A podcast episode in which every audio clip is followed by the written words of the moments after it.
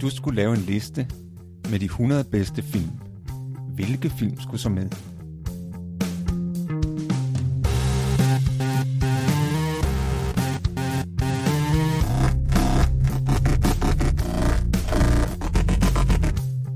Hej, jeg hedder Morten. Og jeg hedder Thomas. Lyt med, når vi taler om vores liste med de 100 bedste film.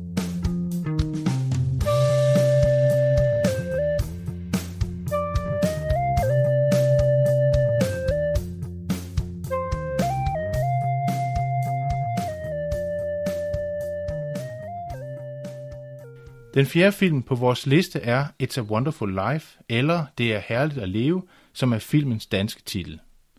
Det er en sort-hvid film fra 1946, instrueret af amerikaneren Frank Capra. Ved juletid ramler det hele for George Bailey, spillet af James Stewart.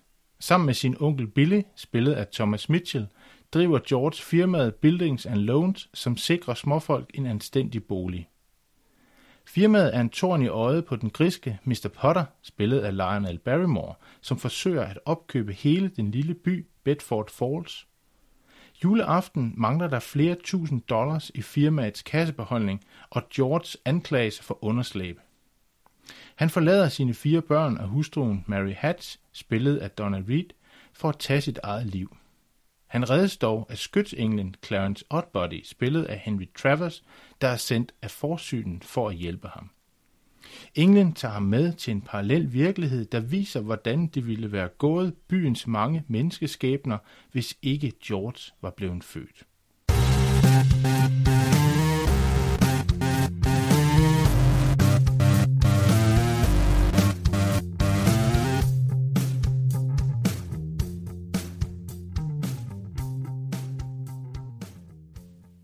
Den her film har vi begge to valgt at tage med på vores liste.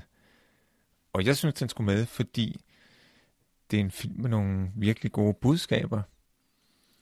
Og det er en meget rørende film. Og så kan jeg jo godt lide James Stewart. Jeg synes, han er en rigtig god skuespiller. Hvorfor synes du, den skulle med, Morten? Jeg synes også, det er en, det er en meget, sådan meget hjertevarm film. Og øh, jeg kan også godt lide James Stewart. Og så kan jeg jo rigtig godt lide instruktøren øh, Frank Capra. Han, øh, han er en fantastisk spændende instruktør. Så det her er jo nok en, en klassiker, vi har med at gøre. Øh, på mange måder. Men, øh, men sjovt nok, så var den et flop, da den, øh, da den blev lavet og, og, og udkom, og øh, havde ikke spillet ikke specielt mange penge ind. Øh, det var først i, i 70'erne, hvor den øh, øh, fik opmærksomhed og blev, øh, blev taget op. Og, og, og siden er den jo blevet sådan en, en af de gode gamle feel-good-film, som man har vist. Øh, en sjov ting i den forbindelse er, at øh, øh, der er en scene i, i filmen, øh, hvor øh, George Bailey går op ad trappen i deres gamle hus, det som, som Mary ønsker, at de skal flytte ind i, sådan et spøgelseshus, der er i byen og det sætter hun i stand. Men der er den her kugle på trappen, som, som hele tiden er løs. Og det kender vi jo i Danmark fra øh, på Christianshavn, hvor øh, flyttemanden jo er efter Majer, fordi den her kugle også er løs der. Og det, og det er jo netop i 70'erne, hvor, hvor huset på Christianshavn kommer, og, og der har man sikkert kigget tilbage til den her film og, og har, har lavet sådan en lille lille hilsen til It's a Wonderful Life. Det synes jeg er ret Som er sjovt. på det, på det tidspunkt, hvor It's a Wonderful Life er begyndt at blive opdaget. Ja. Jeg tænker, at den måske har været forud for sin tid. At måske har den været for mærkelig, for anderledes for det publikum i 1946. Og det er derfor, at den først senere er, er, blevet, er blevet betragtet som en, en stor film. Ja, det, det tror jeg, du har ret i. Der er jo den, den allerførste scene, som, som vi har snakket om, øh, som er lidt speciel. Den er lidt syret, synes jeg. Altså, for der er vi ude i rummet, og hvor vi øh, overhører en samtale mellem, ja, hvad der vist nok må være mellem Gud og nogle af hans engle. Men det vi ser, det er bare sådan nogle stjernehåbe eller galakser, der blinker, mens vi hører den her samtale. Jeg synes personligt, at det er en lidt ret syret scene, og, og ikke fuldstændig vellykket. ja, det er rigtigt. Jeg, jeg kan godt lide den. Jeg synes, der er sådan lidt science fiction over den. Det, Jamen, det, det er præcis, men det er præcis, men ja. det er jo ellers ikke en science fiction film. Nej, slet ikke. Og på ingen måde. Øh, eller, det ved jeg ikke. Ikke sådan traditionelt science fiction i hvert fald. Nej, det er det ikke. Øhm, men allerede der bliver der, bliver der slået nogle, nogle store temaer an, eller nogle store spørgsmål omkring det at være menneske, og have et meningsfyldt liv, have et lykkeligt liv, et, et liv, som giver mening. Og øhm, englen her bliver jo sagt, jamen nu skal du tage ned, der er kommet en masse bønder fra ham her, George Bailey. Der er mange, der har bedt for ham, der har øh, ønsket, at han skal, øh, han skal have opmærksomhed. Derfor må vi sende en afsted, og vi sender så dig, og det er så ham her, England Clarence, som jo ikke har fået sine vinger endnu, men skal på en mission, der gør, at hvis han klarer den her mission og redder George Bailey, så får han sine vinger. Så han rykker op i sin udviklings, øh, øh, hvad skal man sige, Ja, det, men det er jo også et andet syn på englene, end det vi er vant til, fordi vi er jo vant til engle, ja, dels er det, det er nogen, der har vinger, men det er også, at det er jo nogen, der har fået deres plads. Altså, det er ligesom afgjort, når da han, du skulle være en engel, eller han skulle være en engel, og, og det er så det. Men her, der får vi altså et, et billede af, at engle er nogen, der er i en fortsat udviklingsproces, og skal hjælpe mennesker for at selv avancere. Ja. Det er jo ikke det den det. klassiske model af, hvad en engel er. Nej, det er det slet ikke. Og han spørger, øh, Clarence spørger så, når er, at, at George Bailey er han syg? Og så siger hans, hans arbejdsgiver, han siger, nej, det er endnu værre. Han har mistet modet. Han er modløs. Og det er jo, det er jo nok, efter, i min mening, noget af det værste, der kan ske for et menneske, er at miste øh, gnisten, motivationen. Ja, øhm. og så er det jo, at englen kommer ned og redder George, eller det vil så sige, øh, George redder englen, fordi at øh, han står og tænker på at springe ud fra en bro, og så springer englen i først, så George må redde ham. Ja. Så englen redder George ved at lade George redde ham. Ja. Og George har jo reddet mange andre. Han, ja, han jamen, det er jo lige det, det, han ja. gør. Det er det, han gør. Så, så det, han er en, en, selvfølgelig nødt til, når der er en, der er livsfar, så må han springe til. Ja. Det ved englen jo godt. Det er det. Det er sådan, han er. Ja. Øhm, men, men, og så har vi den her også meget specielle scene, da de kommer op af vandet, hvor de sidder inde i varmen hos brovagten, ja. og hvor ingen fortæller, hvem han er. Om jeg er din skytsingen, og jeg er kommet for at redde dig. Og hvor det så bliver besluttet, fordi at George siger, jamen, øh, jamen jeg har lyst til at blive tænker på at begå selvmord, og, og jeg vil ønske, egentlig ønske, at jeg, at jeg slet ikke var blevet født. Ja, han ønsker, jeg slet ikke Jeg vil ønske, at jeg slet ikke var blevet født. Ja. Og så får ingen den det. Okay, men så lader vi ham prøve at se, hvordan verden vil være, hvis han slet ikke eksisterede. Og det er det tema, som vi synes er det vigtigste, nemlig temaet med parallel virkelighed. Parallel virkelighed, ja. nemlig. Det synes jeg er et spændende tema. Og jeg, jeg ser faktisk film mere som banebrydende, ja. fordi det er den første film i filmhistorien, så vidt jeg ved, hvor vi har det her tema med parallelle virkeligheder, og, og hvor der siden har været utallige amerikanske film med netop det tema. Ja. Ikke så mange europæiske, faktisk meget få europæiske, tror ja. om det tema.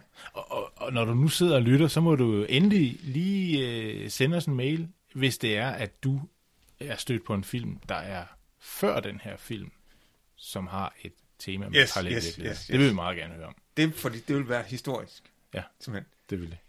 Og du må også gerne skrive, hvis, hvis du kender en europæisk film om parallelle virkeligheder. Fordi det er en sjældenhed. Ja. Øhm, men det her tema med parallelle virkeligheder øh, handler den her film jo rigtig meget om. Vi starter med, vi følger jo, vi følger jo George, fra han er barn, og så frem til den her situation, hvor han gør selvmord. Og efter det, så tager vi et skift, hvor vi kommer ind i en virkelighed, øh, hvor George ikke er født. Og så ser vi, hvordan den her lille by, Bedford Falls, har udviklet sig, hvordan folk er blevet i den. Øh, og, og det er, øhm, det er ganske underholdende. Og så, og så afsluttes den jo med en, en fantastisk øh, rørende scene, fordi George finder ud af, at han har haft et liv fuld af betydning for andre. Måske ikke så meget for sig, ham selv, for han havde nogle drømme, Thomas. Han, George drømte jo om noget. Jeg drømmer om en hel masse ting.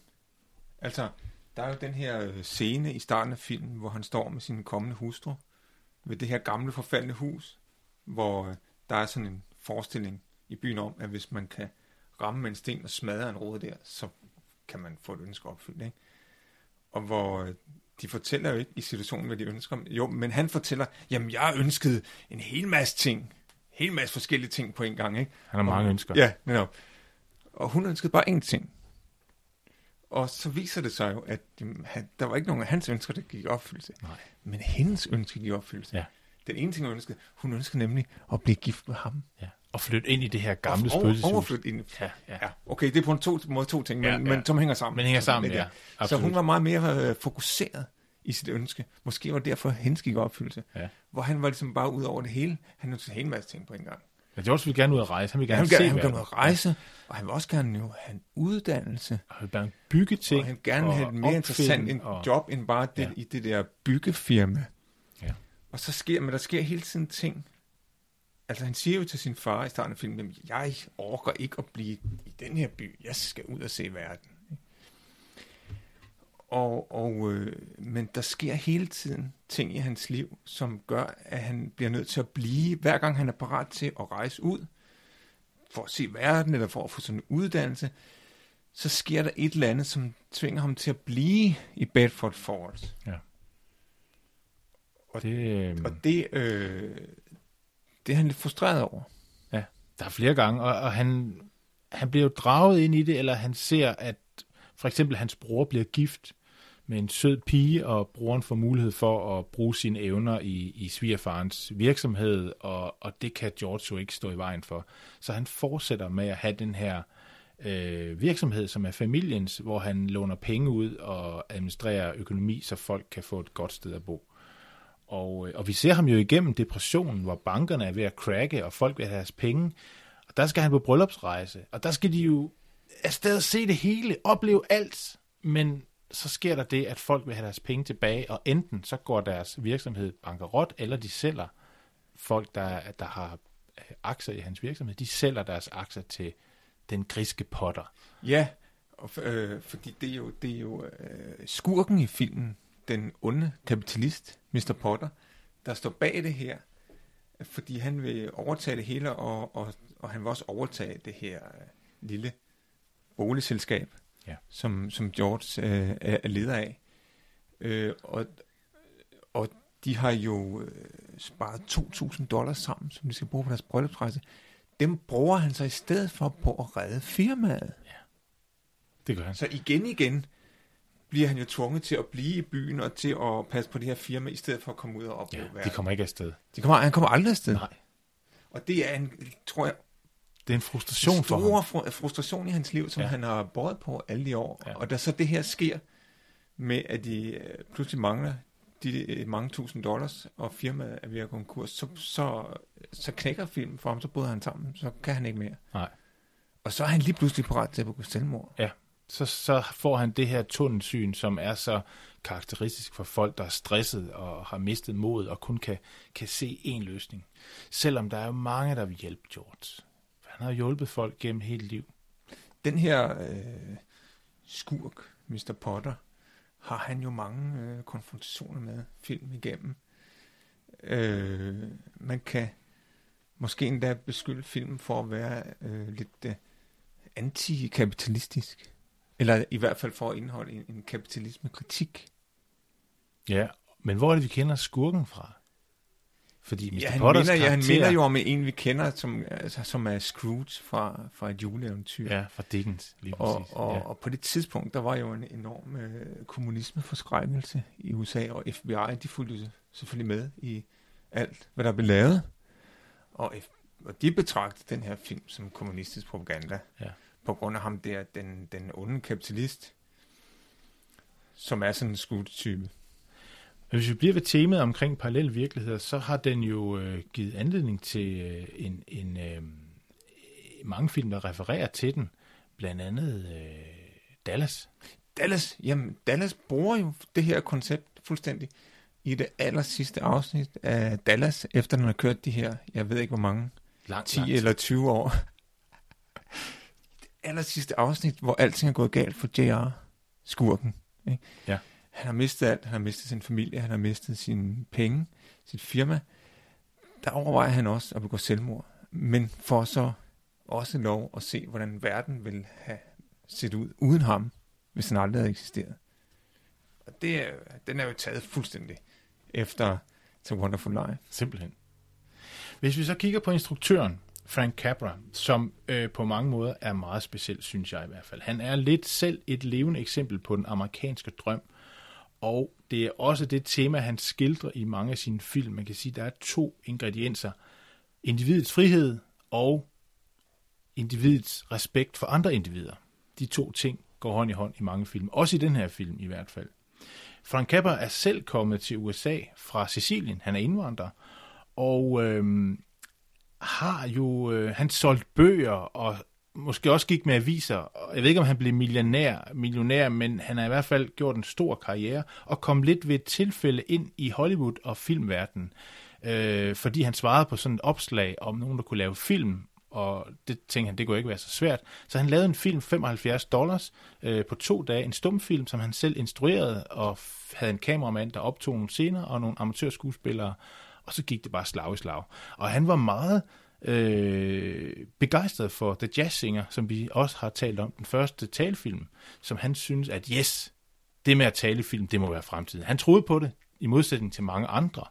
Og det der med at skulle skifte produktionsapparat fra at producere stumfilm til at lave talefilm, var en frustrerende og meget kaotisk proces for mange filmselskaber. Men øh, Frank Capra vidste, hvad han lavede, i modsætning til mange andre, der var sådan famlet lidt i blinde. Så han gik målrettet til at, det at lave film, og, øh, og er blevet øh, en stor instruktør, en stor ikon i, øh, i amerikansk øh, filmhistorie. Øh, han øh, meldte sig til hæren efter Pearl Harbor.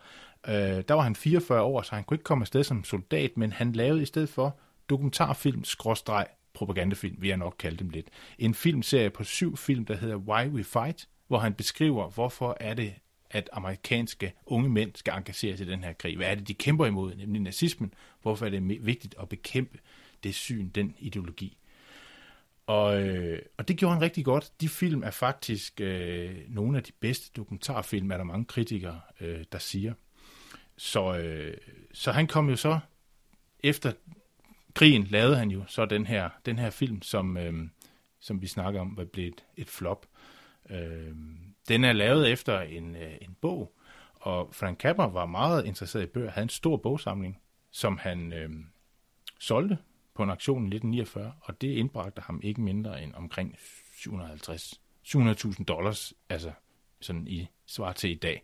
Så, øh, så han var ganske spøjs, øh, belæst menneske, og, øh, og har sat sit, sit præg på, på amerikansk film. Og James Stewart havde jo også en stor militær karriere. Ja, ja for fanden. Var den første, undskyld, ja, jeg må der meldte sig. Øh, første skuespiller, der har meldt sig øh, i anden, den 2. verdenskrig, var begyndt, da USA var kommet ind i krigen. Og han var brigadegeneral. Ja. Intet mindre. Jeg tror, han var den, den højst rangerende skuespiller, i, skuespiller der har været. i, i amerikansk øh, krigshistorie. Og, Det og jeg tænker. At, at den idealisme, der er i mange af de roller, han spiller, måske har han været lige så idealistisk i virkeligheden.